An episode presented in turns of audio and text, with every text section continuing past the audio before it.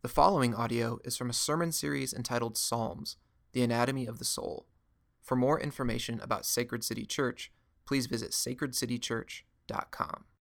Hear the word of the Lord from the book of Psalms, chapter 40, and Psalms 100. I waited patiently for the Lord. He inclined to me and heard my cry. He drew me up from the pit of destruction, out of the miry bog, and set my feet upon a rock making my steps secure. He put a new song in my mouth, a song of praise to our God. Many will see and fear and put their trust in the Lord. Blessed is the man who makes the Lord his trust, who does not turn to be proud to those who go astray after a lie. You have multiplied, O Lord my God, your wondrous deeds and your thoughts towards us. None can compare with you. I will proclaim and tell of them yet there are more that can be told. In sacrifice and offering you have not delighted, but you have given me an open ear. Burnt offering and sin offering you have not required. Then I said, Behold, I have come. In the scroll of the book it is written of me. I delight to do your will, O my God. Your law is within my heart. I have told the glad news of deliverance in the great congregation. Behold, I have not restrained my lips, as you know, O Lord. I have not hidden your deliverance within my heart. I have spoken of your faithfulness and your salvation. I have not concealed your steadfast love and your faithfulness from the great congregation. As for you, O Lord, you will not restrain your mercy from me. Your steadfast love and your faithfulness will ever preserve me. For evils have encompassed me beyond number. My iniquities have overtaken me, and I cannot see. There are more than the hairs of my head. My heart fails me. Be pleased, O Lord, to deliver me. O Lord, make haste to help me. Let those be put to shame and disappointed altogether who seek to snatch away my life. Let those be turned back and brought to dishonor who delight in my hurt. Let those be appalled because of their shame who say to me, Aha, aha but may all who seek you rejoice and be glad in you. May those who love your salvation say continually, Great is the Lord. As for me, I am born needy, but the Lord takes thought for me. You are my help and my deliverer. Do not delay, oh my God. Psalm 100 Make a joyful noise to the Lord, all the earth. Serve the Lord with gladness. Come into his presence with singing. Know that the Lord, He is God. It is He who made us, and we are His. We are His people and the sheep of His pasture. Enter His gates with thanksgiving and His courts with praise. Give thanks to Him, bless His name. For the Lord is good, and His steadfast love endures forever, and His faithfulness to all generations. This is the word of the Lord. Psalm 100, that was just read for us this morning, the second psalm, is a beautiful hymn. If you've been around here long, you've probably heard it. We use it for call to worship. It really gives us, in that little psalm, the heartbeat of the Christian life, the heartbeat of the life of the person who's been changed by God. What does he say? He says this make a joyful noise. Joyful. Serve the Lord with gladness. Know that the Lord is God. He made us and we are His. It says, enter into His gates with thanksgiving. It means come into His house thanking Him for what He's done. And enter His courts with praise. So when you enter into the gathering of God's people, come in praising Him for what He's done. Give thanks to Him. Bless His name. For the Lord is good. His hesed or steadfast love endures forever. Now, this shows us the wellspring of the Christian life is gladness. Joy and delight that overflows into worship. I'm so thankful that God wants us to enjoy Him and enjoy our lives lived serving Him. We are to make a joyful noise and sing to Him out of the overflow of our hearts. We are to serve Him with gladness. Now, I love that, especially after that, that kind of first sermon I just preached, right, up here today. We're to serve him with gladness. That means when we lay down our rights and we, we love our neighbors by giving of our resources, we're to do it with gladness. See, these are proof, or this is proof that God is not after slaves. He doesn't desire us to just grin and bear it. He doesn't want us to keep our mouths shut and just do what we are told.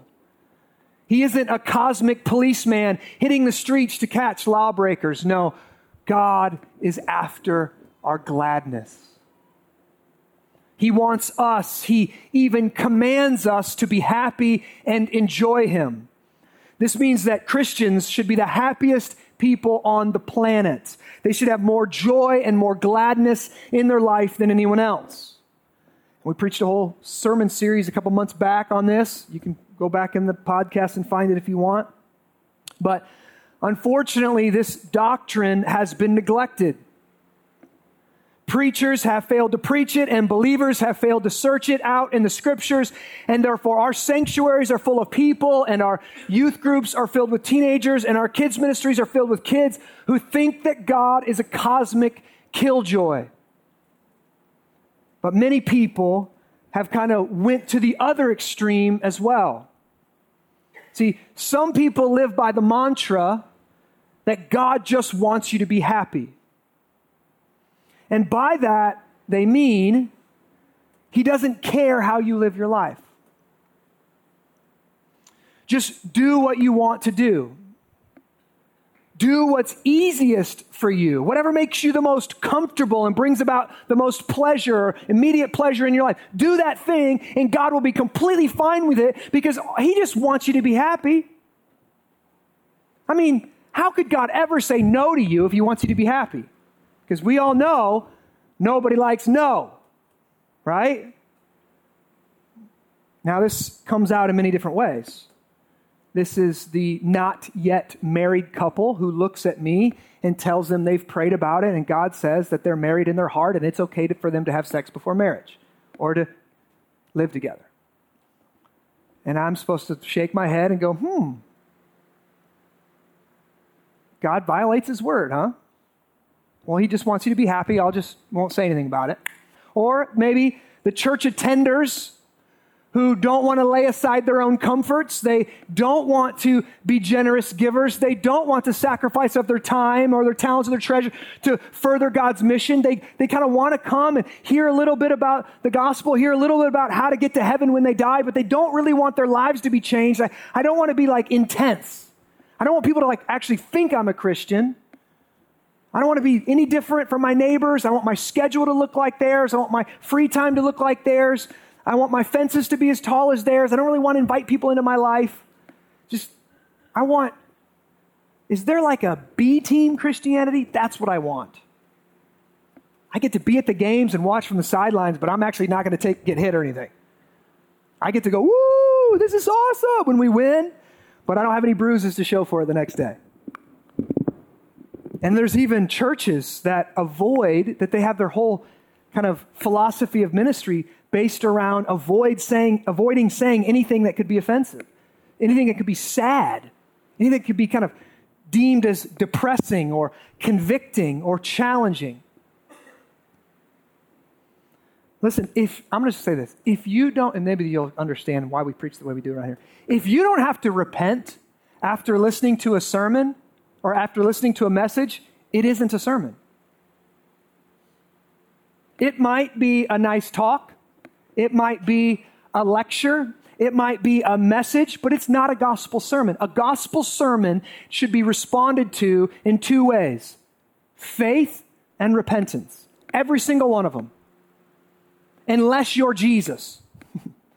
because every time I get up and say, Thus says the Lord, we should feel, oh, I can't do that. That's too much for me. I fail. And so we need a Savior. Every gospel sermon should be met with faith and repentance from a Christian and from an, from an unbeliever as well. These are, but all of these ways of trying to avoid difficult things, wanting to do what I want to do, these are all ways that we try to manufacture our own gladness. That's what we're talking about today gladness, the emotion of gladness. Don't tell people hard things. Don't try to do hard things. If you do hard things, you might fail and then you'll feel bad. Do what keeps you comfortable and you will be happy. Well, you might be saying, actually, that sounds like a pretty good idea. What's wrong with that? Well, let me use an analogy. Think about the accomplishments of your life, the greatest accomplishments of your life. What are they? Have you ran a marathon, climbed a mountain, deadlifted 500 pounds, gave birth to a baby, loved the same spouse for 25 plus years?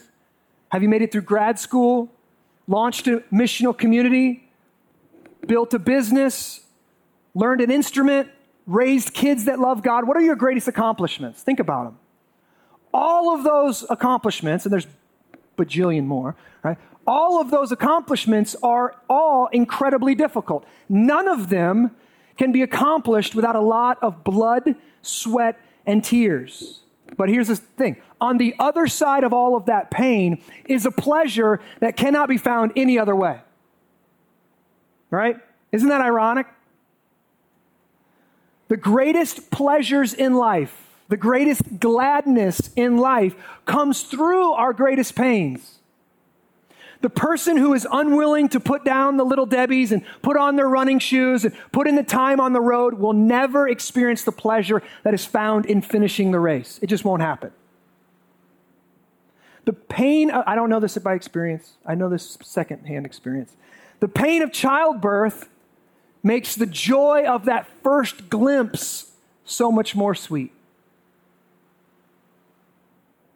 And so today we're going to talk about gladness which is easy to define. It's the emotion of being joyful, merry, happy, or blessed.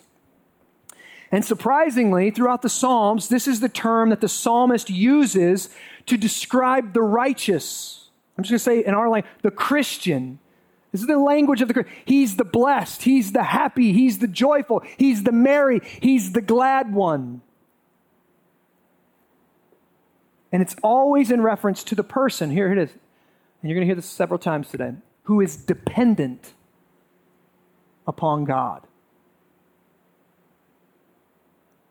Now, Christians in Psalm 100 are commanded to be glad people. That's, I, that's one of our rules. That's a good rule right? There's a lot of rules that are like, oh, that one kind of hurts a little bit. But when he says, be happy, that's a good rule. We should rejoice in that rule. We should be thankful for that rule. But that rule should also lead us to ask a few questions. If God commands us to be happy, he commands us to be glad, how can I serve the Lord with gladness if I don't feel happy?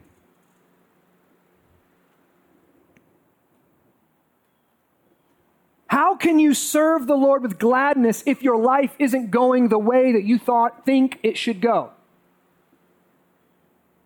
How am I supposed to be glad about my sufferings and my loss or my difficult marriage or our broken world? How can I be that, that, doesn't that just seem kind of cheesy? Like a person who's not real with, you know, he's living in a la la land. He, you show up and he's always got this weird smile on his face and he just floats above the grass and, right? Like, seems ingenuine, does it not? Like, who is this weird person? Well, thankfully, if you're asking those questions, how can I be glad with all this brokenness? There's a psalm for that. And there's literally a psalm for every emotion and every kind of doubt that we have. And that's one of the gifts of the books of, book of Psalms. And today we're going to look at Psalm 40, if you want to turn your Bibles there. And Psalm 40 shows us how King David, listen to this, shows us how King David used his grief, his pain, his limitations of being a human, his sinfulness. He used these things to push through into gladness. It's my prayer that it would help us do the same. Now, here's the secret to this whole series that we've been preaching. All of our human emotions are meant to lead us to this one. All the other emotions, okay, we've talked about sadness, we've talked about loneliness, we've talked about hurt, we've talked about guilt, anger, and shame, and they're all meant to terminate in gladness. All the other, mo- think of it like this all the other emotions, every emotion that you possibly could feel, is an airplane leaving from somewhere else, right? But they're all meant to land at one terminal, and that's the terminal of gladness. Anger is meant to lead you to gladness. Grief is meant to lead you to gladness. Pain, loss, hurt meant to lead you in gladness. Gladness. Loneliness is meant to lead into gladness. Now let me ask you, do you know how to ride the emotion of shame into gladness? Do you know how to let your anger take you into the airport of gladness in this example? Do you know how to navigate your sadness and loss until you arrive safely at gladness?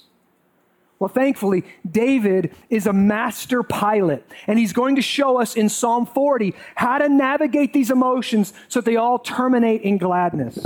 I think this is really important for us to understand because, listen, gladness is not goofy.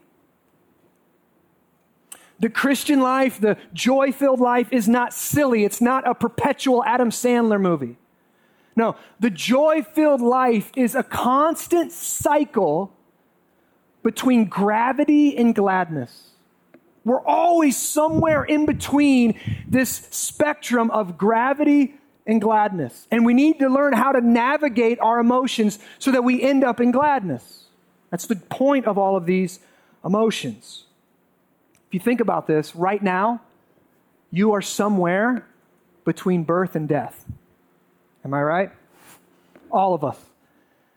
And guess what? The life of a pastor, the life of a missional community, the life of a human, the life of a Christian, we're all navigating right now somewhere between birth and death.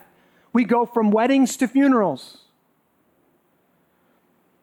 We go from joy to sorrow. We go from wins to losses. There's no one who, who escapes this life unscathed, guess what? The mortality rate for us is still 100%. Actually, there's two people who did not die, so maybe that's 99.9 to very far away in the scriptures, right? We need to know how to navigate all of these emotions, all of these suffering, all of these griefs. We need to learn how to navigate these rough waters. And David's going to show us how to do that. So I want you to open up to Psalm 40. We're going to go verse by verse through this and make our way through it. To the choir master, a psalm of David. This is how David begins. I waited patiently for the Lord. Now it's interesting. The Hebrew there is actually just the double. It's like I waited and waited. I waited. We see here. We, if we, put, I mean, patiently is right, but we put that on there and we think, oh, that's so nice. David, so patient. Now, see, he's saying, I waited and I waited. Now, I'm going to say this is in the, in the cycle of between gravity and gladness, this is one of the most difficult seasons. It's one most different. I'm waiting on you. I'm waiting and waiting and waiting. And that's what David's trying to get across. He's waiting and waiting and waiting for the Lord. Have you ever been in this spot? You know how dark it can be, how depressing it can be. Does God hear me? Does God care? what's going on. And that's exactly what's happening right here. Look, but David says, and now listen, David is looking back on a difficult circumstance. We don't know what it is. Could, he's got enough in his biography. Uh, we could pick and choose. It could be he's losing battles, or he lost a battle. It could be when he lost his son. It could be when he uh, had an affair. It could be all kind of things. But he's looking back on this past experience of his life, and he's saying, "Oh, I remember that, and I waited, and I waited, and I waited for the Lord. It was tough." But then what he look what he says. But he inclined to me, and he heard my prayer.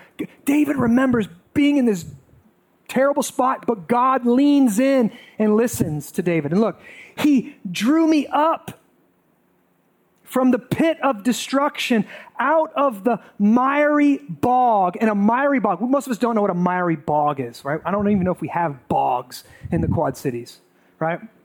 A miry bog, it's like, a, think about it like this. A lot of commentators said it's like this it's like a well, and at the bottom is no longer water, but it's now almost like quicksand and he's sinking in this bog and he's looking up and there's no way out and he's all alone and he's in a dark place and he feels like he's sinking. He feels like his life is about to end, and he doesn't think that he can keep crawling his way out. He can keep his head afloat. He's going under and he doesn't know what to do. This is David. This is his experience in life. He's in a very dark place. This is much like Paul's thorn in the flesh that we're told in the New Testament. We don't know what it is, but we know how it feels.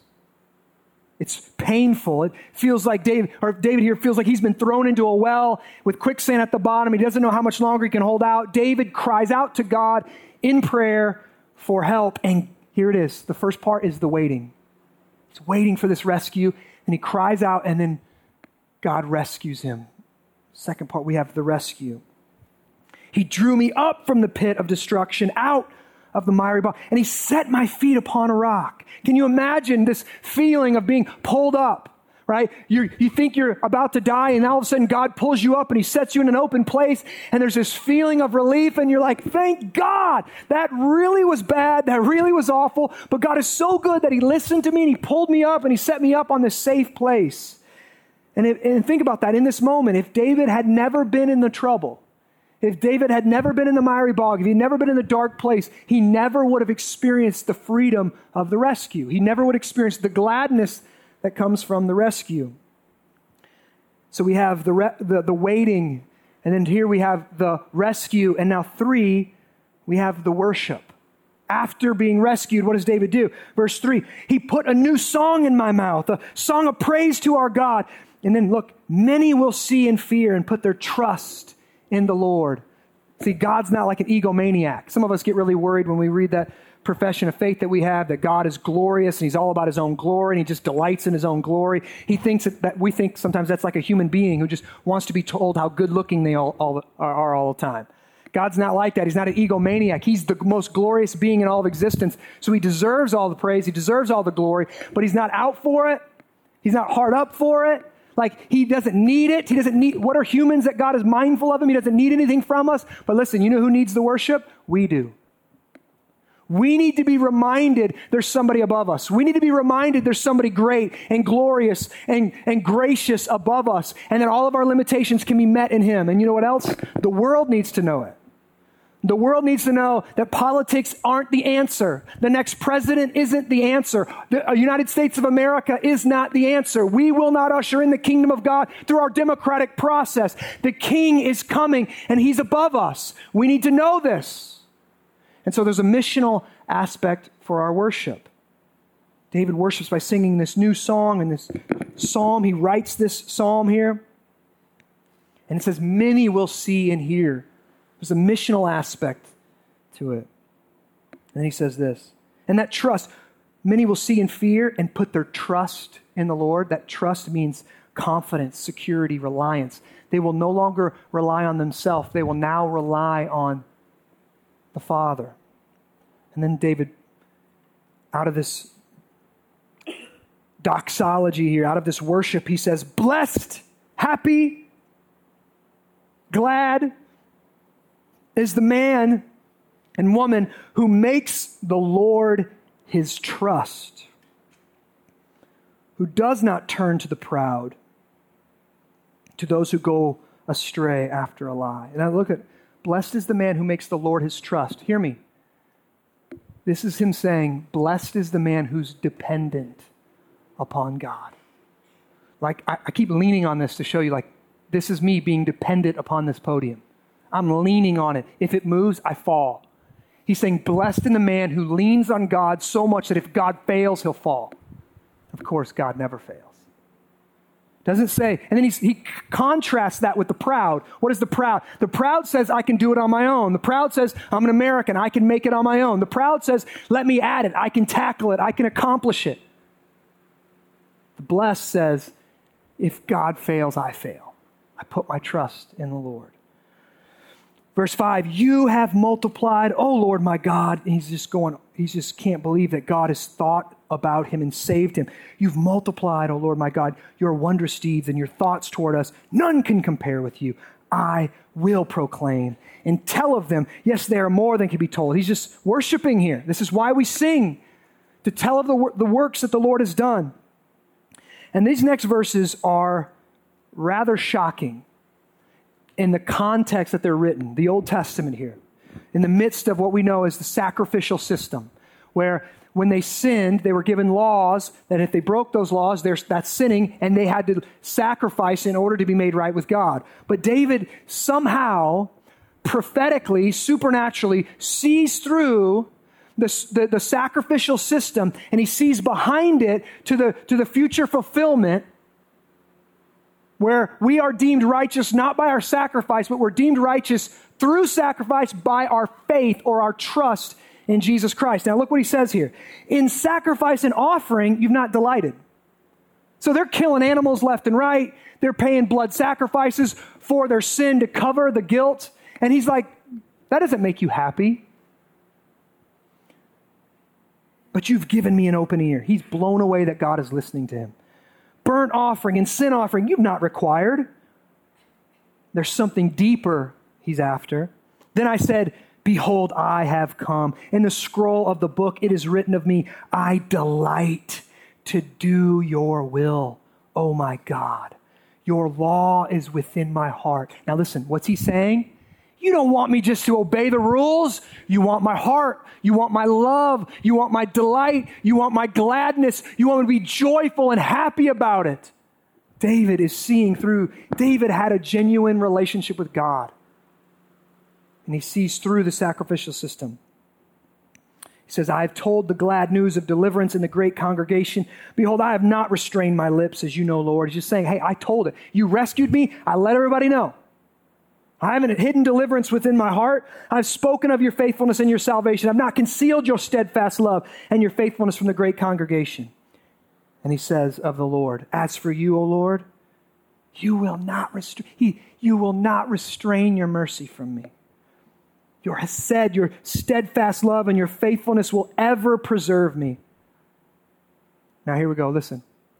We had the waiting, we had the rescue, we had the worship, and now we have.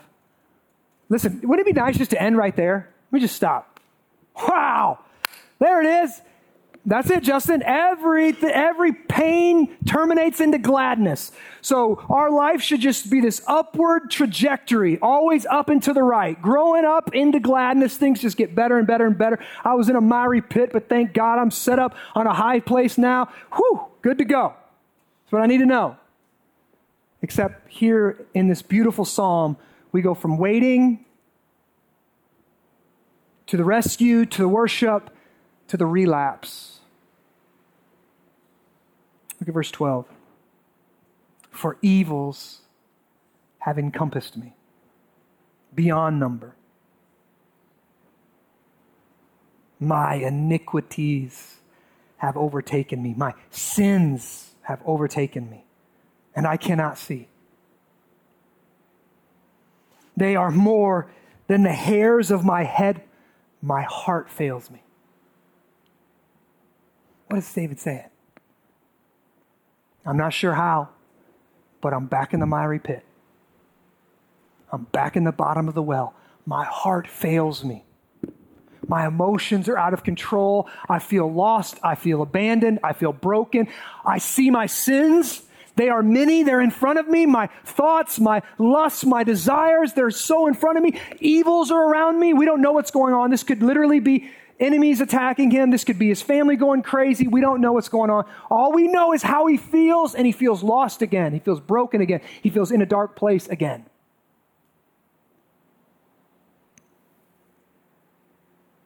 So many people think they come to Christ and their life is this upward trajectory.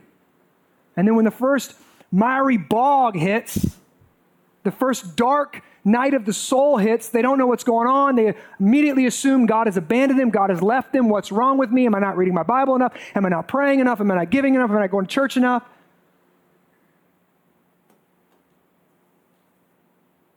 This is the cycle gravity to gladness, to gravity to gladness, to gravity to gladness. But watch here. Now, listen, I'm not saying this is, sometimes we can go from gravity to gladness to gravity and give up and walk away from God. This isn't what I thought it was. How could this happen to me? How could I get cancer? How could I get sick? How could my business fail? How could my marriage fail? This is what I, th- I came to you for a better life. That's not what I'm getting, so I'm out of here. And if you do that, I don't think you were ever saved. I don't think you ever knew God. You came to Him for a better life, not for Him Himself. But David shows us what gravity is supposed to do. Gravity is supposed to lead us back into gladness. And David, watch how he works his gravity so that it brings about a new sense of gladness. We've had the waiting, we had the rescue, we had the worship, we had the relapse. Now we have the requests. Verse 13 through 16. In the midst of his darkness, what does he say? Be pleased, O Lord, to deliver me. He's crying out for help again. O Lord, make haste to help me. Let those be put to shame and disappointed altogether who seek to snatch away my life. Let those be turned back and brought to dishonor who delight in my hurt. Let those be appalled because of their shame who say to me, Aha, aha. Sounds like he's got some Job's accusers, some Job's friends along that are going, Look, his life has fallen apart because of his sins, because he's abandoned God, because he doesn't trust in Jesus. Look at his life. he, he should be ashamed. And David says, let it fall back on them. Those who say, aha, aha.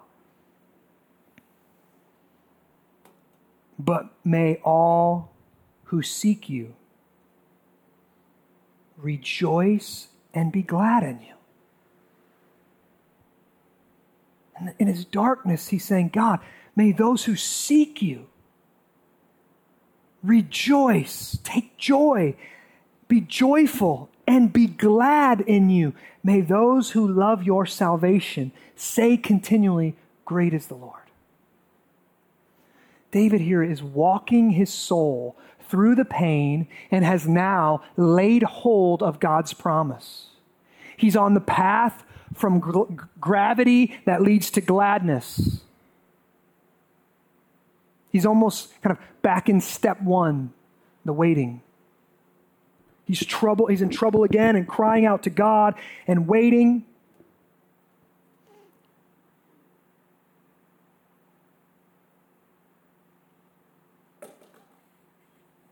Can I just say, verse 16, may those who seek you. That means there's stuff we need to do. Can I just say that? There's a pursuit that needs to happen. There's a desire that needs to be in our heart that we need to follow and go after God. And in a dark time, especially, you don't push away from God and ignore Him and get angry at Him, get mad at Him, but rather you run to Him and you press in and you cry out and you say, God, what's going on? I don't understand it. Why is this happening? Where are you? What have you done? What are you doing? And you pursue Him. And David says, I know that in that pursuit, there's a joy and there's a gladness to be found even in the midst of my problems, in the midst of my struggles. And he says, Rejoice and be glad. Look at this in you. In you. There's a place to go in God that's not circumstantial, that you can have joy and gladness in the midst of your problems. But how do you find that? How do you find that?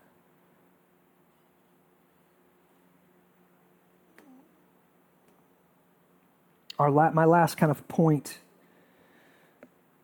we had the waiting, we had the worship, right? Or the, we had the waiting, we had the rescue, we had the worship. You see all these? I like these. I, I, you have uh, the request, the relapse, you have the request, and now we have the weakness. Look at verse 17. As for me, I am poor and needy. But the Lord takes thought for me. You are my help and my deliverer. Do not delay. Oh my God. David finds gladness in an awareness of his weakness and vulnerability.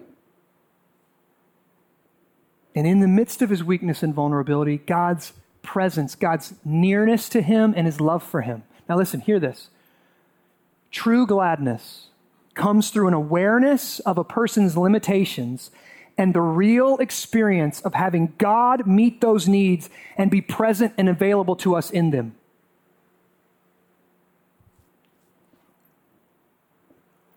In the scriptures, spiritual maturity is found in a greater and greater dependence upon God, not independence from Him. We think, see, as you grow in physical maturity, you have a greater and greater independence, right? You don't need your parents anymore. Some of us need that lesson, right? You actually move out of the basement, right? They stop buying your groceries, right? They don't pay your car insurance anymore. You have this greater and greater independence. You're becoming your own man, right? You're becoming your own woman.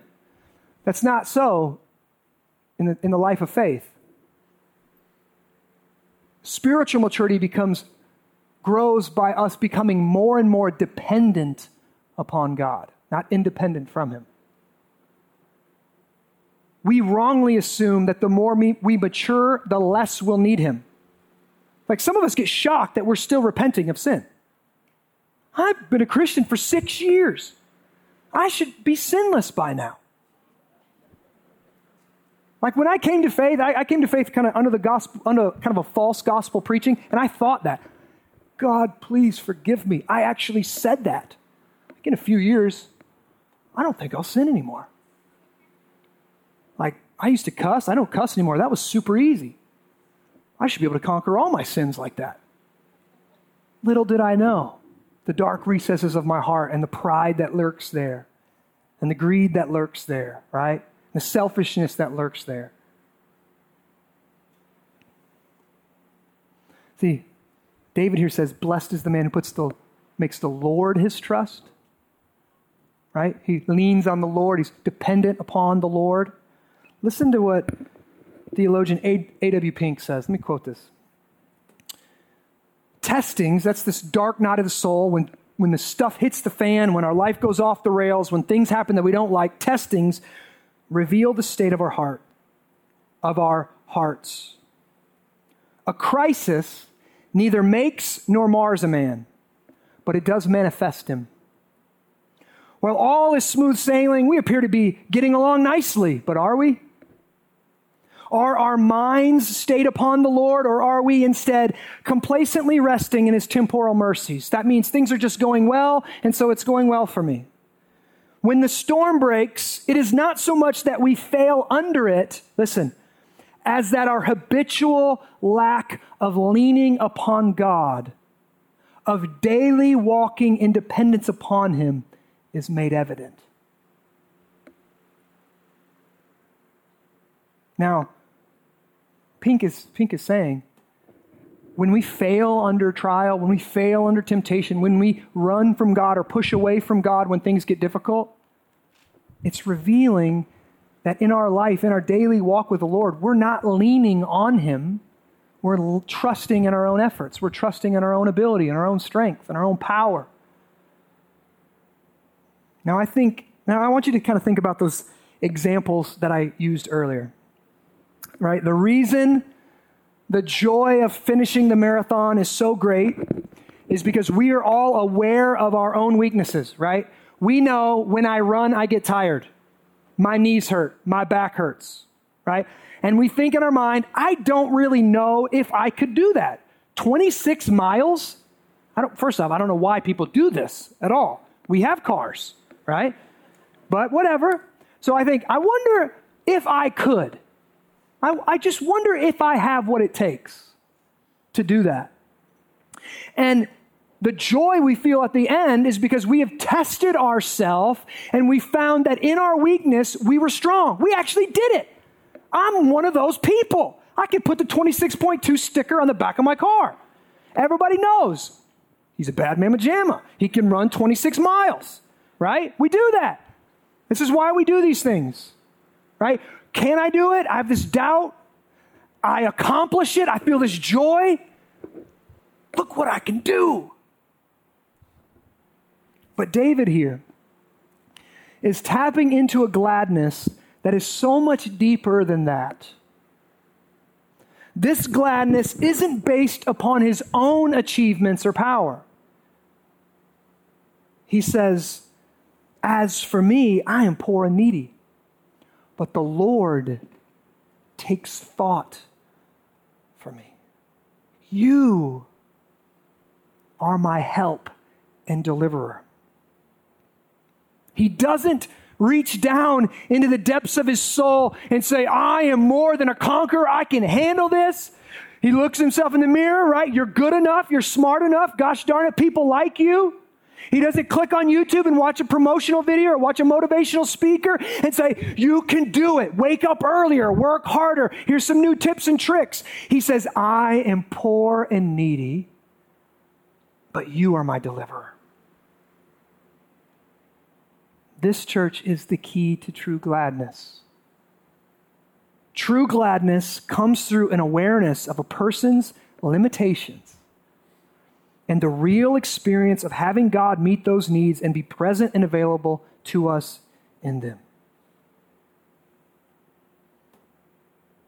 But I think this is why so many of us don't experience true gladness.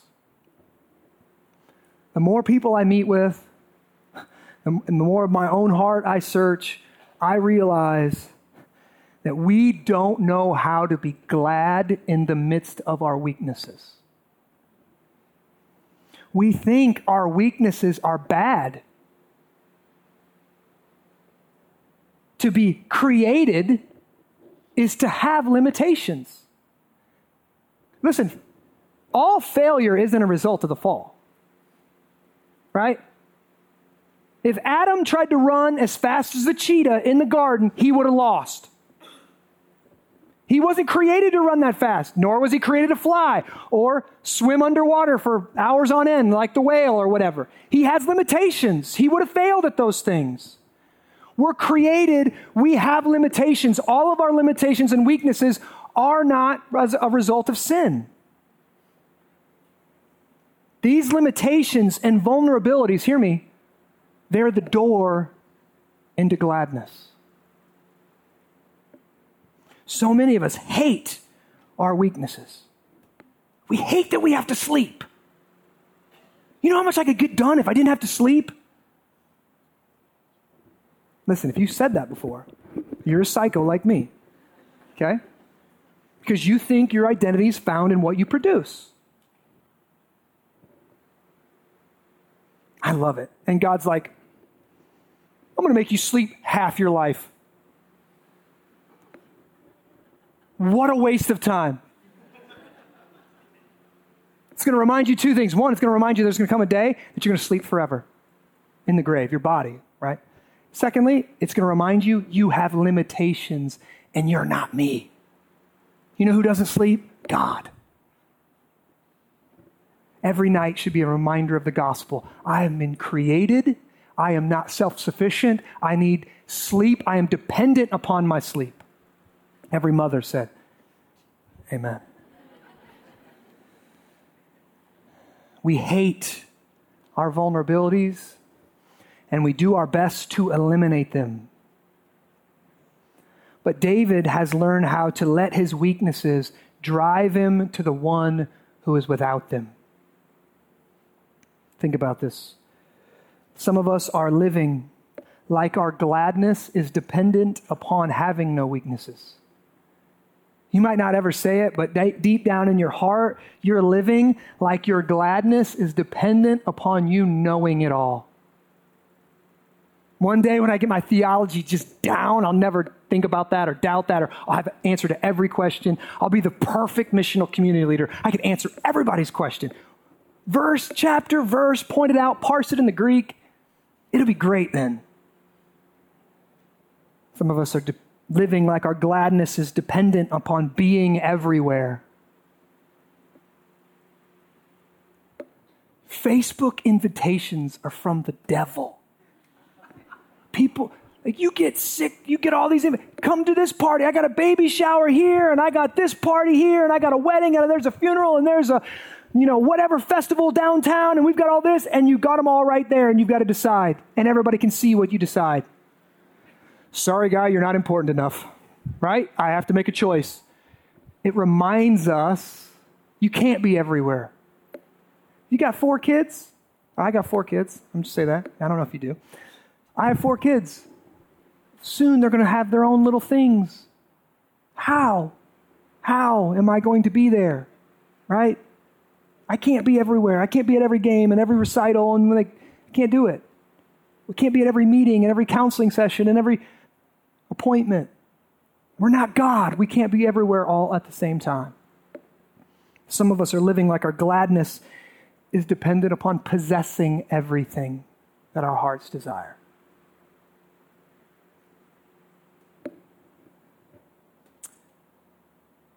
Some of us are living like our gladness is dependent upon pleasing everyone. And God makes us human. We are not Him. We have limitations. He has none. He can be omnipresent. He can be omniscient. He can be all of these things. Omnipotent. We aren't. Do you hate that fact? Are you frustrated that you're not Him? I guarantee you, I traced your anger or I traced your grief or I traced your shame, I trace those things back, I'm going to get to a spot where you are mad that you're not Him. You are angry at your limitations. And the shocking thing is, when God decided to enter into our story and come into our world, He didn't come as a superhero. He didn't come. Do you realize superhero, Superman? I, some of you might like him. He's the most boring superhero of all. The only thing that makes him kind of attractional, or, you know, attractive is kryptonite. That's the only thing. Because other than that, it's like who? He's invincible.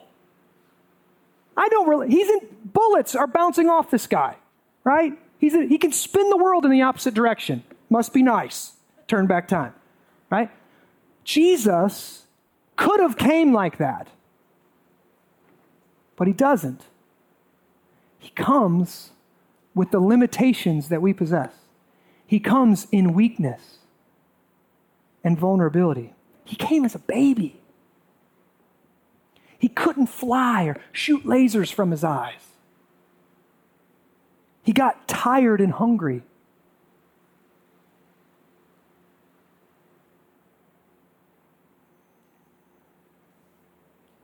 He got tired and hungry. I just think about that. You, you productive people, you know, you eating is annoying to me most of the times. I'm like, why is my stuff? Oh, I haven't ate. Yeah, I need to eat. Life isn't just producing. Sometimes you just need to sit down and enjoy a meal. Jesus, with people to save and people to heal and you know all of this work of redemption to accomplish, he had to take time and sleep he had to take time and eat. He came with our human, limitations.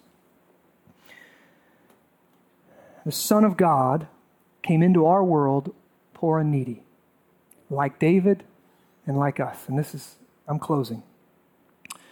And Jesus, in the midst of his limitations, he demonstrates for us what true gladness looks like. What does he say?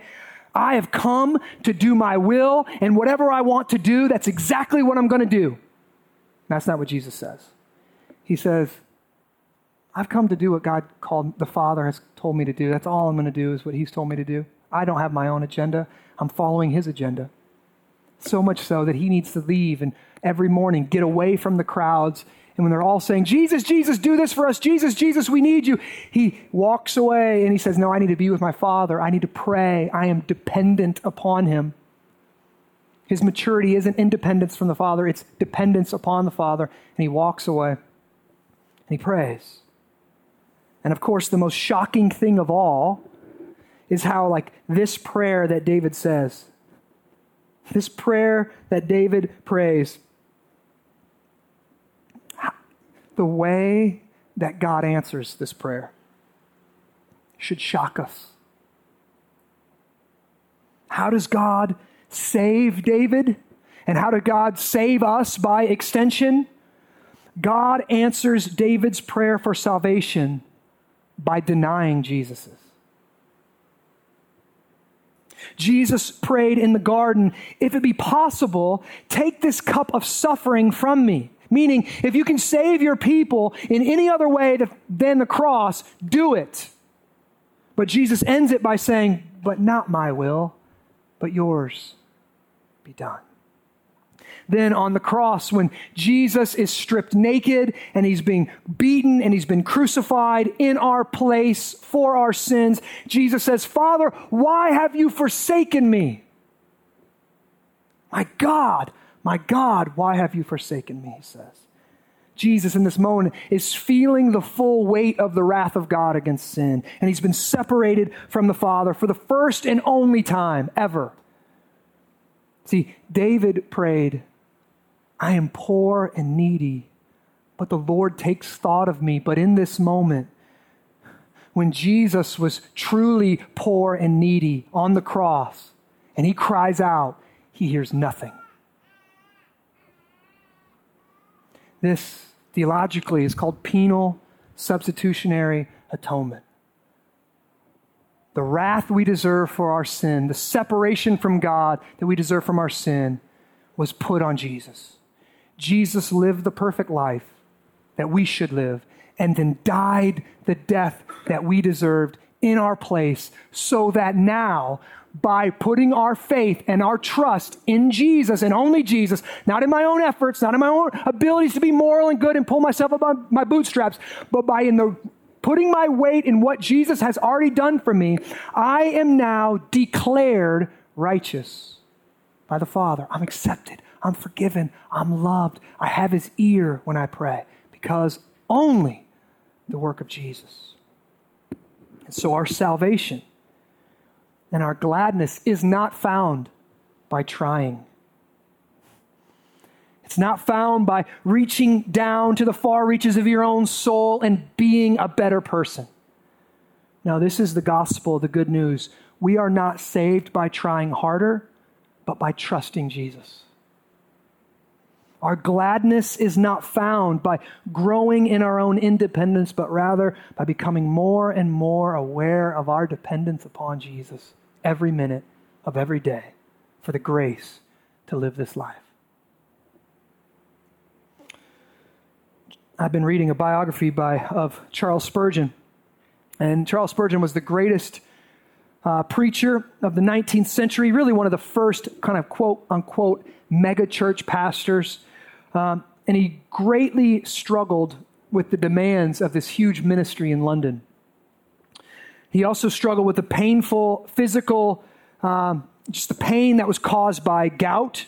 And he had great bouts of depression that came with these difficulties. Spurgeon knew what it was, what it was to feel like he's in a miry bog, to have too many people to write. There's no emails. He was writing up to 30 letters a day. He was preaching at least once every single day. He had multiple thousands of people calling on him. Uh, he had he started, I can't even tell you how many nonprofits and, and extensions of his ministry, orphanages and widows' homes. He was doing all this work and he felt the pressure. I'm not good enough. I can't do this. But he also had this painful gout, which is like arthritis. And he suffered under it and he was depressed a lot because of it. But Spurgeon learned the key to gladness. He learned how to ride the waves of pain and depression into gladness. And he says this first off, let me just tell you this cycle, this gravity to gladness. If your faith is in Christ and you put your faith in Christ for salvation, whatever happens in your life is going to event, is going to terminate into eternal gladness, right? Whether we die in a car wreck or cancer, no matter what happens in our life, if you're in Christ, it's going to terminate into eternal gladness. But this is what he says here Little faith will bring your souls to heaven. Jesus says, mustard seed faith, tiny faith. Little faith will bring your souls to heaven. But listen what he says here. But great faith will bring heaven to your souls. He's saying there's a gladness that's deeper than what's going on in your life. There's a gladness that's found in being dependent upon the Father. And no matter how dark it is, you cry out and He's there. And that's the gospel. Jesus never will leave you or forsake you. He will walk with you through no matter what you're going through. He is there and He is enough. Let me pray. Father, I thank you for the gospel. Every other religion on the planet says we must earn our way. We must accomplish there's something inside of us that's good, and we must give light and give birth to this good, and we must grow and mature. And if we reach this certain stage of goodness, then we'll be accepted into some kind of afterlife. But the gospel is so different. The gospel says when we look in our own heart, there's really nothing but despair there, there's nothing but darkness there, there's nothing but sin. We look in our own heart and we're like David and we say, We're poor and needy and you saw us poor and needy, and you sent the rich one, your son. He is rich in love, he's rich in righteousness, he's rich in good. He lives the perfect life in a poor and needy body. And ultimately, he's crucified in our place as a poor and needy criminal, even though he had done nothing wrong. But Father, I thank you that the story of the cross ends in gladness, and that three days later, Christ was resurrected to sit at the right hand of the Father. And that He's there right now, ruling the universe. Nothing is out of His control. And when we put our faith in Him, heaven enters our soul. For those that are struggling this morning, I pray that heaven would enter their soul. I pray they'd hear the voice of the Father. Pray that they'd be awed at their own salvation. They'd be thankful for the work that you've done. They'd say, Great is the Lord for saving someone like me. And Father, we would turn from independence. We would turn from our own self will of making something great of ourselves, and we put our confidence in Christ. And as we come to the Lord's table, this is what we're reminded of. We're poor and needy, we're beggars, and we open our empty hands and we say, Feed me, Father. And you, as a good and gracious Father, put the only thing that can satisfy our souls into our hands, and that's the body of Christ and the blood of Jesus. Let us eat and worship this morning as we exalt the God who hears our prayers and never leaves us alone in our miry pits. We praise you forever. In Jesus' name, amen.